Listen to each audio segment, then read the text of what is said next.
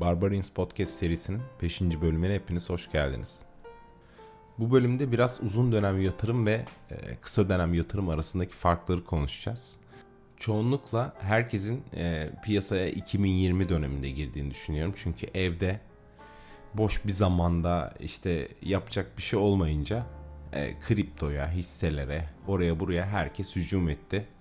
E, gördü ki millet de buradan para kazanıyor. Belki başlarda kazandınız, sonra kaybettiniz. Çoğumuzun hikayesi bu şekilde olmuştur. E, ama borsa hiçbir şekilde bir oyun aracı değildir. Borsa bir yatırım aracıdır. E, size bu bölümde biraz uzun dönem yatırımlardan bahsedeceğim.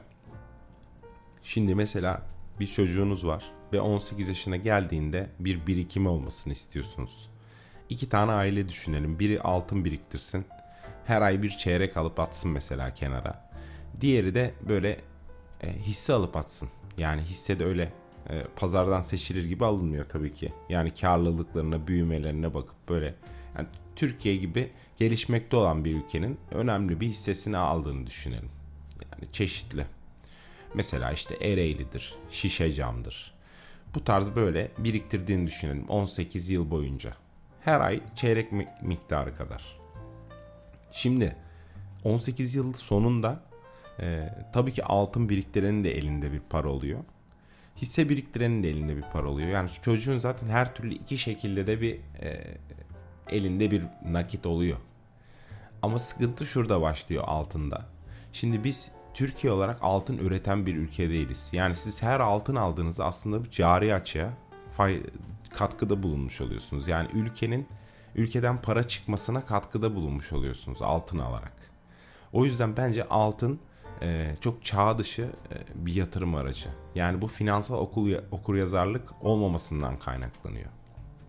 Şimdi anlattıkça daha da kafanızda oturacak. Şimdi çocuk on sekiz yaşına geldi. Altın biriktiren var elimizde. A ailesi.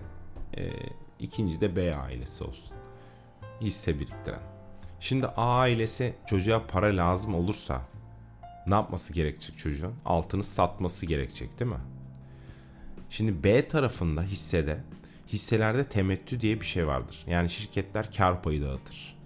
Şimdi hissenin yükselmesi, yani zaten normal şartlarda on sekiz senede altının geldiği birikim miktarıyla hissenin geldiği birikim miktarını hiç konuşmuyorum. Hisse yani çok büyük olasılıkla daha fazladır. Şimdi onun ayrıntılarını hesaplayıp burada e, kafa yormak istemiyorum. Değer olarak zaten daha fazladır hisse. Kesin. Ama daha iyi bir e, şeyi var. Katkısı var. Şimdi hissede dedim ya her sene bir temettü alıyorsunuz. Şimdi bu temettüler tekrar yatırılıyor. Tekrar mesela işte atıyorum siz bin liralık bir hisseniz var. İşte atıyorum on liralık temettü aldınız ama hisseniz de bin iki yüz liraya çıktı. Değeri o sırada bir sene sonra. Sonra on liralık, on beş liralık bölümü de tekrar yatırıyorsunuz. İşte bu şekilde sürekli kümülatif olarak her sene, her sene, her sene hem hisse artışından hem de temettüden gelen miktarlarla para biriktiriyorsunuz. Şimdi bunu on sekiz seneye yayın. Dedik ya iki aile var diye. Birinin elinde çeyrek altınlar var, diğerinin elinde hisseler var. Şimdi çocuğa para lazım olduğunda bir tanesinde dedim mal satmanız gerekiyor. Bir tanesinde de e, gelen temettü belki o sırada e, çocuğun aylık masraflarını karşılayacak. Yani sizin on sekiz sene sonunda bir hisse satmanıza gerek yok. Atıyorum yani şu an Ereğli hisseniz var elinizde. Ereğli'yi satmanıza gerek yok mesela şu anda. Çünkü çocuğun belki senelik masrafları, okul masrafıdır işte servis masrafıdır bilmem nedir. Belki size Ereğli bunu temettü olarak ödeyecek. Bırakın şirketin kendi hissesinin yükselmesinin düşmesinden bahsetmiyorum. Elindeki malı satmadan o maldan pasif gelir elde etmekten bahsediyorum. Altında bunu yapma imkanınız yok. Altını sadece alırsınız, tutarsınız ve satarsınız. Uzun dönem mantığına aslında herkes sahip olmalı. Yani bize okullarda öğretilmeyen ekonomi dersi verilmeyen şey bu. Eğer Türkiye bunda biraz daha böyle açık kafalı olursa ekonomilerimiz çok daha güzel yerlere gidecek. İnsanların e, finansal özgürlüğü çok daha güzel yerlere gidecek.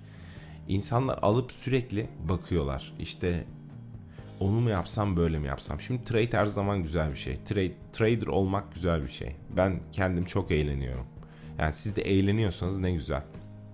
Ama bu trade karlarınızla mutlaka bir kısmını uzun dönem yatırım yapmanız gerekiyor. Yaşınızın çoğu çok genç. İşte aranızda çocuğu olanlar var. İleride bunlara e, yani bir imkan sunmanız lazım. Bu imkanı da nasıl sunacaksınız? Yani sizin kendi emekliliğiniz var, işte başka bir şeyiniz var. Yani önünüzde yirmi sene, otuz sene, kırk sene, belki çok uzun yıllarınız var yani. Bu yılları böyle boşa harcamak yerine bir tık da olsa aylık bir aylık çeyrek parası. Bugün çeyrek ne kadar? İşte bin altı yüz lira, bin yedi yüz lira. Belki her ay bin altı yüz liralık, bin yedi yüz liralık bir hisse belirlenip o alınabilir mesela ileriye yönelik. Kripto da aslında buna aracılık eden bir şeydir. Yani kripto spekülatif bir varlıktır. Evet, tutulur elde, o olur bu olur. Kripto da tutarsınız. Bitcoin tutarsınız, Ethereum tutarsınız. Ama bu tuttuğunuz miktarların sizin hiçbir şekilde görmemeniz gerekiyor. Yani fiyat düştü, çıktı, ben bunu satayım, onu alayım, bilmem ne yapayım filan. Arada portföy düzenlemeye gidebilirsiniz şirketsel bazlarda. İşte sektörel bazda. Mesela E, kriptoda boğa dönemi gelir. Ne bileyim, Bitcoin'lerinizi o sıra çok hype'lı bir coin'e dönüştürüp sonra tekrar Bitcoin'e dönüştürebilirsiniz. Hissede de aynı şekilde, işte bakın şimdi enerji krizi var. E benim elimde şimdi mesela beyaz eşya hissesi vardıysa bir sene, beyaz eşyanın ağırlığını azaltıp e, mesela diyelim ki Vespe var elimde. on beş senedir tuttuğum bir Vespe var. Ama bu dönem enerji olayının çok popüler olduğunu düşünüyorum. E, enerji şirketlerine ağırlığı geçiririm. Sonra tekrar Vespe'ye dönüştürürüm ben onu. Çünkü bana durumum, güncel durumun popülerliği sebebiyle enerji hisseleri daha fazla para getirecekti son bir senede. Ama Vespe yerini de saydı. Şimdi enerji hisseleri para getirdi. Ben Vespe'den de vazgeçmiyorum sonuçta. Ves, geri Vespe'ye dönüştüreceğim. Ama o sırada bir her sene bir portföy güncellemesi, bir ağırlık güncellemesi yapılması gerekir sektörel bazda. Bunu size e, Barbarians web sitesinde temel analiz bölümünde anlatacağım hepsini. E, temel analiz nasıl yapılır? İşte şirket değeri nasıl belirlenir? Defter değerleri, şey değerleri. Yani her şey teknik analiz değil. E, bu buna değer yatırımcılığı deniyor. E, değer yatırımcılığı ve uzun dönem yatırımcılığını Barbarians'ta bulunan herkesin öğrenmesini istiyorum. Çünkü bu trade'den bile daha önemli bir konu. Bu tamamen gelecek, birikim, tasarruf konusu. O yüzden bunlara daha çok değineceğiz. Bu bir e, bu podcast bununla alakalı bir girizgah olsun. En azından sizi araştırmaya itsin diye çekiyorum bunu. E, bu konuda araştırmalarınızı yapın. Bu konuyla alakalı daha çok konuşacağız. Kendinize iyi bakın. Görüşmek üzere.